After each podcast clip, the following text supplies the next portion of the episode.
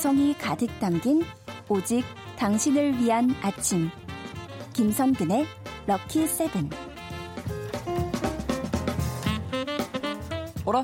시간이 어디 갔지? 시간이 순식간에 사라지는 수업, 반주원에 들리는 역사, 우리의 시간 도둑 열정 강사, 한국사 강사 반주원 선생님 어서 오세요. 네, 안녕하세요. 순삭 반주원입니다. 네. 네. 아우, 없애버리시는 이 시간이 너무나 네. 아쉽고 정말 저희는 아, 너무 감사하죠. 이런 말씀 해주셔서 정말 제가 어디 가서 이런 얘기를 또 듣겠습니까? 매일 들으시는 것 같은데요. 아, 감사합니다. 예, 그렇습니다. 근데 확실히 들리는 역사는 네. 중독성이 엄청난 코너기는 해요, 진짜로. 빠라밤. 네. 오늘의 주제를 이렇게 네. 천재적으로 네. 그냥 말을 툭 던지면서 맞춰버리는 이 우리의 뿌디를 어떻게 하면 아, 좋을까요? 정말 천재인가 보다. 네. 네. 자, 오늘 주제가 바로 네. 역사 속의 다양한 중독에 대한 이야기입니다. 아, 네. 중독 얘기하면 사실 요즘에 제 주변에는 커피 중독 굉장히 많으시거든요. 어, 많죠. 커피 예. 많이 드시는 분들 많아요. 맞습니다. 그런 중독 얘기인 거죠? 네, 네. 그렇죠. 네. 뭐 저랑 같이 일하는 이 친구 중에도요. 예, 본인은 S커피의 노예다. 뭐 이렇게 아, 얘기하는 사람도 예. 있으니까 정말 이 중독, 중독 심각한데요. 별이 빛나는 분들 좋아하시겠네요. 어유 이거 어떻게 하셨죠? 예. 네. 자, 그런데 문제는 이게 말이 나온 김에 그러면 역사 속에 커피 중독자가 많았나 보다. 예. 혹은 뭐 다른 것도 중독이 많았나 보네. 그런데 아니 뭐 커피를 먹으면 얼마나 먹는다고 뭐, 뭐, 뭐, 뭐 중독이라고까지 얘기를 하나 네. 이렇게 생각하셨죠? 예. 커피 때문에 이혼도 할 수 있다면 믿어지세요? 왜요? 네. 자, 그래서 제가 잠깐만요. 그 이야기를 네. 자 들려드리겠습니다. 자, 14세기경의 이슬람의 오스만 제국 지금 터키예요. 네. 여기는 커피가 진짜 대중적인 인기를 어마어마하게 음, 얻었습니다. 예, 예. 자, 그런데 여기에 중요 역할을 한 사람이 바로 술탄 살림 1세였는데요. 네.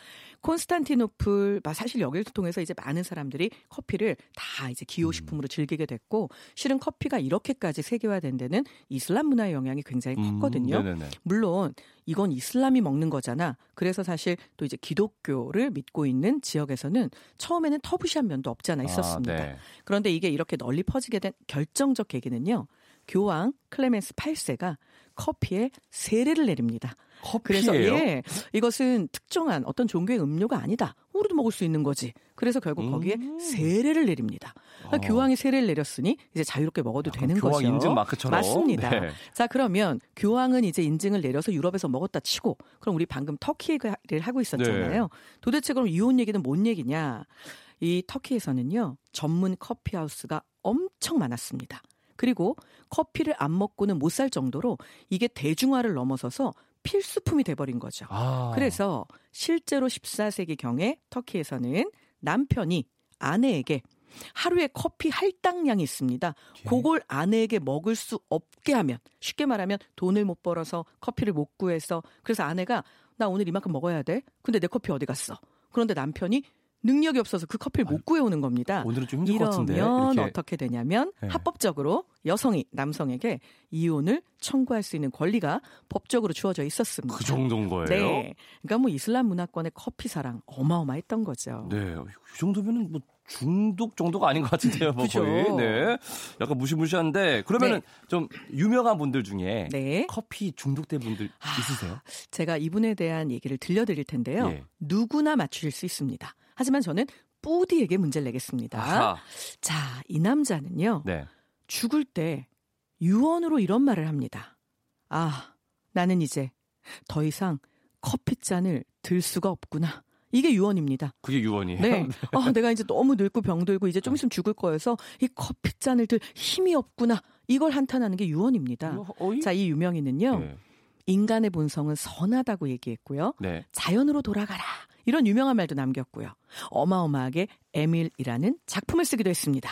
자, 이 사람, 이 사람 바로 두 글자인데요. 네. 리을 시옷. 누구일까요? 루소. 띵동댕. 와, 바로 루소입니다. 네. 와, 초석에서 맞췄어. 우리 루소는요, 예. 정말로 커피를 그냥 사랑한 게 아니라 너무 끔찍하게 사랑한 나머지 정말 유언으로요. 나는 이제 더 이상 커피잔을 들 네. 수가 없다. 아니면 우리 가족 뭐 이런 게 네, 아니라 이걸 유언으로 남겼다고 합니다. 또 이 사람 네. 외에도요. 사실은 굉장히 유명한 많은 사람들이 있는데요. 볼테르 같은 경우도 뭐 네. 사실은 유명한 걸로 따지면 자 그런데 중요한 건 이 루소와 볼테르 둘 다 파리에서 최초로 생긴 카페 프로코프라고 있는데요. 거기에서 커피를 마시면서 정치, 경제, 사회 이런 걸 쫙 비판하고 자신들의 예술과 삶을 이야기하고 열띤 토론을 벌이기도 하고 했다고 합니다. 아, 멋있네요, 갑자기. 멋있죠. 예. 아까 전에 유언할 때는 좀 거시기했는데, 네. 금 멋있어졌어요. 근데 네. 이 루소가요, 연인하고 또 커피를 마셨을 거 아니에요. 그렇죠. 그런데 그 연인과 커피를 마시면서 본인이 커피 마시는 그곳을 뭐라고 표현하냐면, 여기야말로 지상 낙원이다. 아하. 라고 이야기를 합니다. 그러니까 이 사람들도 역시나 운치 있고요. 바로 행복에서 이 사람들은 커피, 커피에서 행복 이렇게 발견을 해낸 네. 것이죠. 사랑하는 사람과 사랑하는 음료를. 그렇죠. 네. 어, 근데 확실히 유럽은 아무래도 커피 문화가 발달하다 보니까 이런 분들이 많았을 것 같아요. 오, 방금 제가 루스와 볼테르 얘기를 잠깐 했잖아요. 예. 그 볼테르란 사람은 프랑스 계몽주의를 대표하는 철학자이자 뭐 굉장히 유명한 인문학자이기도 네. 한데요. 이 사람은 커피 많이 합니다. 어느 정도 많이 하냐면 하루에 커피를 50잔까지 예? 마셨다고 합니다. 다섯 잔이 아니라요? 네, 그래서요 역사상 가장 심한 커피 중독자로 알려져 있는데 오죽하면 주치의가 당신 이렇게 먹으면 안 된다. 너 이러다가 커피 때문에 죽을 수도 있다. 이렇게 경고를 그렇죠. 합니다. 카페인을 그렇게 많이 먹으면. 네, 그런데도 불구하고 볼테르 뭐라고 얘기를 하냐면 커피가 독약이라면 그것은 세상에서 가장 천천히 달콤하게 퍼지는 아, 독약이다. 이렇게 얘기를 합니다. 중이병이세요? 자, 그런데 여기서 여러분 절대 여러분의 몸은 볼테르의 몸이 아니라는 거 꼭 기억하셔야 돼요. 예. 제가 이 말을 해드리긴 하지만 꼭 볼테르처럼 된다는 보장 없습니다. 네. 우리의 볼테르는요, 이렇게 깊게 커피에 중독이 됐지만 무려 84세까지 장수를 합니다. 어, 천술도 누리셨네요. 네, 맞습니다. 그냥 하지만 커피가 맞는 짓인 마세요. 거죠. 그렇죠. 네, 그런 거죠. 그 사르트르라는 철학자 들어보셨죠? 실존주의 철학자로 예, 굉장히 유명한데요. 그렇죠. 이 사람이 남긴 말은 참 커피처럼 뭔가 울림도 있고 향이 좀 그윽한 말을 음. 이 사람이 남깁니다. 네. 그 말이 뭐냐면 인생은 B와 D 사이에 C다. 이렇게 얘기를 합니다. 아, 자, 이때 B는 뭐냐면요. birth, birth. 태어납니다. 네. 그럼 D는 뭘까요? death. death, 죽음입니다. 네. 그럼 C는 뭘까요? 치킨. 초이스입니다. 네. 그래서 결국 인생은, 인생은 태어남 네, 그리고 죽음. 그리고 그 사이에 있는 선택이죠. 선택의 예. 운석 이렇게 이야기를 하는데요. 이 어마어마한 사람도 사실은 뭐 엄청난 커피 중독자였어요. 그래서 아. 하루에 8시간 이상을 네. 꼬박꼬박 매일매일 같은 카페에 가서 앉아서 책도 보고 글도 쓰고 거예요. 아. 했다고 하는데요. 자, 그럼 카페 주인은 이 사람 좋아했을까요? 아니 계속 팔아주기만 하면은 뭐 한 잔 시켜놓고 8시간인데요. 쫓아내야죠 그러면. 네, 그래서 네. 카페 주인이 이름도 남아 있습니다. 이 사람이 하도 많이 가서 예. 폴이라는 카페 주인은 그는 우리 카페 손님 중 최악이다. 차 한 잔 시켜놓고 이렇게 오랫동안 쓰고 있으면 나는 어쩌란 말이냐. 테이블 회전이 안 되는데 지금 그렇죠. 안 되죠. 예. 이런 말을 남길 정도였고요. 아까 제가 절대 우리의 몸은 볼테르의 몸이 아니다 이렇게 얘기했잖아요. 네. 프랑스의 발자크, 뭐 이 사람도 엄청난 문인이죠. 예. 근데 이 사람은 커피를 너무 사랑한 나머지 카페인 과다 복용을 끝으로 사실 인생을 일찍 마감하게 됩니다. 아. 하루에 15시간씩 글을 썼대요, 이 사람이. 아이고. 근데 그 글을 잠을 자지 않고 쓰기 위해서 끊임없이 커피를 마셨다고 하는데요. 결과적으로는 이것 때문에 죽지 않았겠느냐라는 뭐, 예. 이야기가 돌 정도입니다. 네. 아, 정말 문학 철학계의 거장들이 그렇죠. 네, 커피를 얼마나 사랑했는지 알 수 있었고요. 클래식 음악가 중에도 커피 애호가 굉장히 많지 않나요? 너무 많습니다. 네. 바흐 아시죠? 우리 원래 발음으로는 바흐 이렇게 불러야 되는데요. 네. 우리의 바흐는 모닝 커피가 없다면 나는 염소고기에 불과하다. 라는 갑자기요? 얘기를 합니다. 네. 네. 그리고 사실 우리 베토벤, 어, 베토벤은요. 악성, 악성. 네. 한 잔의 커피를 만드는데 그 원두, 이 원두가 나에게는 무려 60가지의 영감을 준다. 이런 오, 말을 합니다. 그래서 매일같이 본인이 커피를 내릴 때요. 60알을 셉니다. 예? 60가지 영감을 주니까요. 그래서 60알을 다 세 가지고요. 네. 매일 아침마다 60알로 내리는 수제 원두 커피를 마셨는데요. 사실 베토벤 굉장히 가난했잖아요. 네. 가난한 그에게 매일 아침 60알의 원두는 어마어마한 비용이었을 겁니다. 그러니까요. 그런데 옷도 포기하고 좋은 거처도 포기하지만 그 60알의 원두는 포기할 수가 없었던 이야. 거죠. 뭐 이것뿐만이? 아니고요. 브라함스 있잖아요. 네. 브라함스는요. 다른 사람이 내려준 커피는 안 마십니다. 본인이 제조한 것만 마셨다고 합니다. 왜? 내가 마시는 커피는 내가 가장 잘 안다. 어. 이 얘기인 거죠. 이럴 정도로 뭐 우리가 알고 있는 유럽에는 정말 커피 애호를 지나서 커피 중독의 수준이었던 사람들이 역사 속에 너무나 많습니다. 네, 아유, 그 정도까지 깐깐한 실력이면은, 네, 뭐, 그러면 인정해 드려야죠. 자, 노래 한 곡 듣고, 다양한 중독의 역사 더 들어볼게요. 브라운 아이즈의 With Coffee. 음악이 좋은 방송 KBS 이라디오 김성근의 럭키세븐 반주원의 들리는 역사 함께하고 계시고요. 오늘 수업 주제는 역사 속의 다양한 중독입니다. 사실 이제 중독이라고 얘기 들었을 때 어, 약간 사람이 좀 그럴 수 있지만 제일 네. 먼저 떠오른 거는 약간 이제 독을 먹여서 중독시키고 이런 거, 그렇죠. 네, 이런 네. 거 생각했거든요. 네, 맞습니다. 사실 이 커피, 독약, 요거를 우리 중독이라는 다리로 살짝 연결을 한번 해볼까요? 예. 자, 그러면 등장하는 인물은 사실은 가슴 아프지만 네. 우리나라의 왕입니다. 아, 아, 여러분, 네. 예, 아, 가비라고 가비. 커피를 불렀던 예. 바로 누구일까요? 고종 맞습니다. 네. 고종은 뭐 어마어마한 커피 애호가인데요.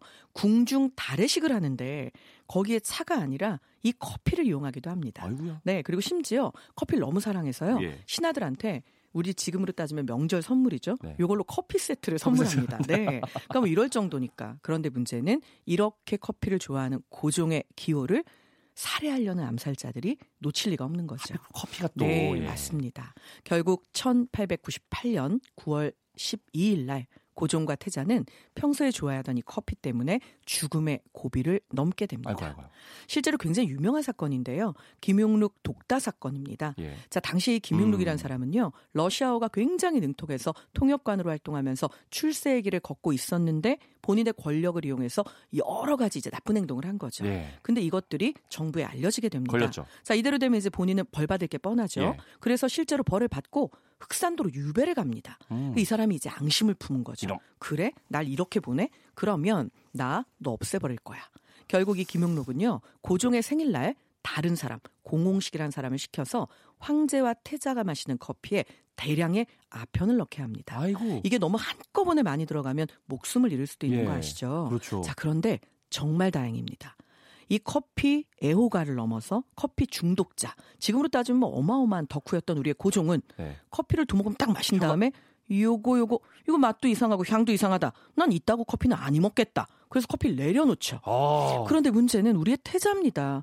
아바마마 이 정도면 우리의 태자 벌컥벌컥 이 커피를 네. 마시게 된 거죠. 결국 어떤 일이 벌어지냐면 고종은 그냥 조금 어지럽다가 끝나는 정도였지만 결국 태자는 살아나긴 하는데 휴유증으로 치아를 18개나 잃게 됩니다. 아이고.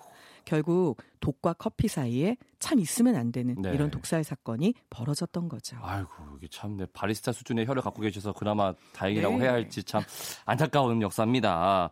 근데 요즘에는 이제 또 특정 분야에 많이 빠진 사람들을 우리가 흔히 이제 덕후라고 그렇죠. 부르기도 하는데 이런 이제 덕질도 일종의 중독이겠죠. 맞습니다. 네. 조선 시대 때는 이런 덕질을 제대로 이해하지 못해서 그, 사실은 그렇죠. 광 미쳤다 예. 이런 표현을 덕후들에게 쓰기도 음. 하는데요. 우리 조상님들 중에도 와, 뭐 이런 깜찍한 덕후가 다 있어? 아, 이런 것들이 있습니다. 있어요? 네. 자, 예를 들자면 벼루 아시죠? 벼루. 네, 문방 사후에 들어가는 예, 그 벼루. 몇 가는 거. 이 벼루가 사실은 위에 이제 조각도 할 수 있고 그렇죠, 그렇죠. 또 이게 갈다 보면 이게 또 찰지게 요 먹하고 딱 맞아 떨어지는 네. 벼루가 있을 거 아니에요. 싹, 싹. 벼루 덕후가 있습니다. 아, 그래요? 네. 모아요? 그런데 이 벼루 덕후 네. 아시죠? 덕질을 하다가 그 분야에서 직업을 갖게 된다든지 예. 이러면 우리가 성덕이다 그렇죠. 이런 말 하잖아요. 성공한 덕후. 자, 이분 성덕의 길에 스스로 들어섭니다. 벼루 만드시는군요. 자, 바로 정철조 어떻게 하셨어요? 예, 벼루 덕후. 자, 네. 우리 정철조는요 무려 정육품 관직에 올라서 문과에 급제한 문관입니다. 네. 그런데 이 사람은 아름다운 벼루에 대한 집착 이게 뭐 너무나 어마어마했던 아이고야. 거죠. 그래서 본인이 집착을 해서 모으다 보니 아 모으는 걸로는 성에 안 차요. 내가 만들어도 이 정도는 예. 할수 있을 것 같은 거죠. 결국 이 사람 벼루를 깎는 습관이 듭니다. 그래서 본인이 관직을 살고 있는 공무원임에도 불구하고 매사에 이 벼룩 깎는 일에 어마어마하게 정진해서 심지어 당대 최고의 벼룩 깎는 장인으로 칭송을 받습니다. 아이고야, 네. 이 정도 되면 이 사람 정말 덕질의 끝을 본 거 맞죠? 이야, 네. 약간 우리로 따지면은 회사 다니다가 이제 그렇죠. 기술 익혀가지고 약간 네, 창업을 하시는 그런 거죠. 느낌인 거죠. 네, 와 대단하시네요. 아니 덕질로 유명한 역사선 인물 또 계세요? 있습니다. 네. 왜 우리도 이렇게 가끔 보면 야 너 그 정도면 메모 중독 아니야? 뭐 얘기만 하면 다 받아 쓰는 분들 네. 계시죠. 그리고 막 방에 들어가 보면 은트 잇 이걸로 네. 다다다다다 붙여놓으신 분들 조선 시대에 기록 덕후가 있습니다. 기록 덕후. 네. 자, 그런데 이분은요, 여러분이 맞추실 수 있을 겁니다. 아? 네. 네. 자, 그래서 요거는 우리 작가님한테 정말 빨리 맞추신 분 선물 한번 달라고 제가 쫄라 볼게요. 예. 이분은요, 천주교도라고 해서 유배를 떠난 일도 있고요. 그리고? 그 귀향을 간 기간을 다 합하잖아요. 예. 무려 18년입니다. 오래 다녔는데. 그런데 그 18년이란 기간 동안 한자 문화권을 통틀어서 예. 자 한자 문화권이면 중국도 들어가는 겁니다. 네. 한 명의 사람이 전혀 다른 주제로 500권의 저서를 남긴 유일한 인물입니다. 500권이요? 자, 귀양 가서 보낸 세월이 18년이라고 했죠. 네. 그런데 500권을 쓴 겁니다. 그럼 1년에 몇 권씩 쓴 거냐면 28권 정도씩 쓴 겁니다. 야, 살면서 28권 쓰기 네. 힘든데. 1년에 28권씩 책을 쓸 정도면 기록 덕후, 책 쓰기 덕후 맞는 거죠? 맞겠네요. 자, 진짜. 이분은요. 예. 우리가 알고 있는 수원 화성을 지을 때 거중기를 아, 개발해서 아, 거중기를 사용하기도 아, 하고 뭐. 그 유명한 저서 목민심서의 네, 저자이기도 합니다. 그렇겠네요. 누구일까요? 정약용. 딩동댕. 바로 정약용인데요. 정약용. 이 정도 되면 정말로 덕후라는 얘기 붙일만 하죠. 네. 더 놀라운 건 10살 전후에 사실 우린 10살 전에 뭐 했을까요? 10살 전후에는 그냥 네, 놀았죠. 그렇죠. 놀이터에서 놀아야 되고 네. 보통 일기라는 것은 방학 때 몰아서 한꺼번에 그렇죠. 쓰고. 쓰고. 그렇죠. 네. 그런데 이분은요. 이미 이때 자신이 쓴 시를 모아서 무려 산미집이라는 시집을 펴내기도 합니다. 10살 때요. 10살 때. 음. 그러니까 이 정도면 기록 덕후 확실한 거죠. 네. 갑자기 마지막에 확 좀. 네. 네. 네. 대단하신 분이네요, 역시. 그렇죠. 예. 어, 덕질이 업적이 된 거 굉장히 좋았고요. 또 다른 덕후. 또 있습니까? 있습니다. 네. 게임 덕후이신 분들 너무 많으시죠. 많으시죠. 네. 요즘. 어 근데 무슨 조선 시대 게임 덕후야? 뭐 이 시대에 있어요? 뭐가 있었다고? 컴퓨터가 있는 것도 아니고. 있잖아요. 뭐가 있어요? 조선도 아닙니다. 훨씬 네. 더 이전이에요.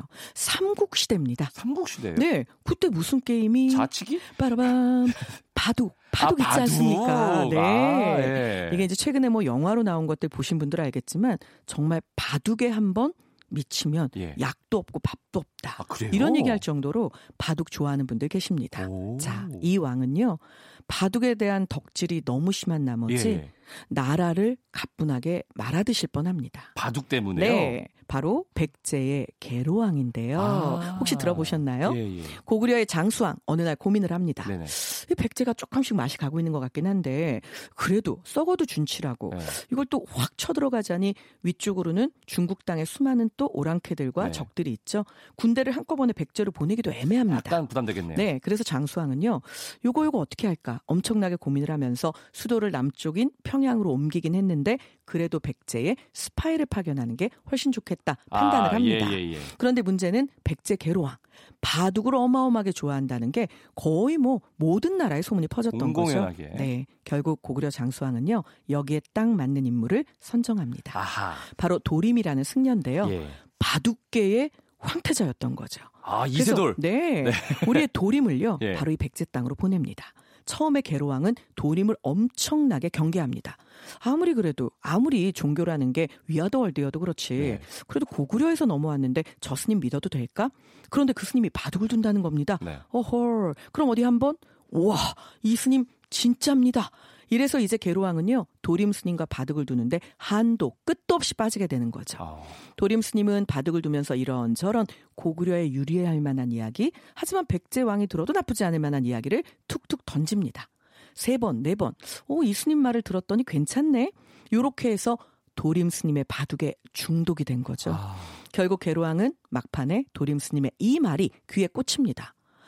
왕께서 이렇게 업적이 크신데 좀 더 존경받아 마땅하지 않겠습니까? 근데 그러려면 아, 이 왕궁도 좀 더 커야 되고요. 이 담도 좀 높아야 되고요. 이 궁궐도 좀 새롭게 싹 지어보고요. 요 앞에 있는 길도 좀 확 뚫고 이러면 왕의 권위가 더 살아나지 않을까요?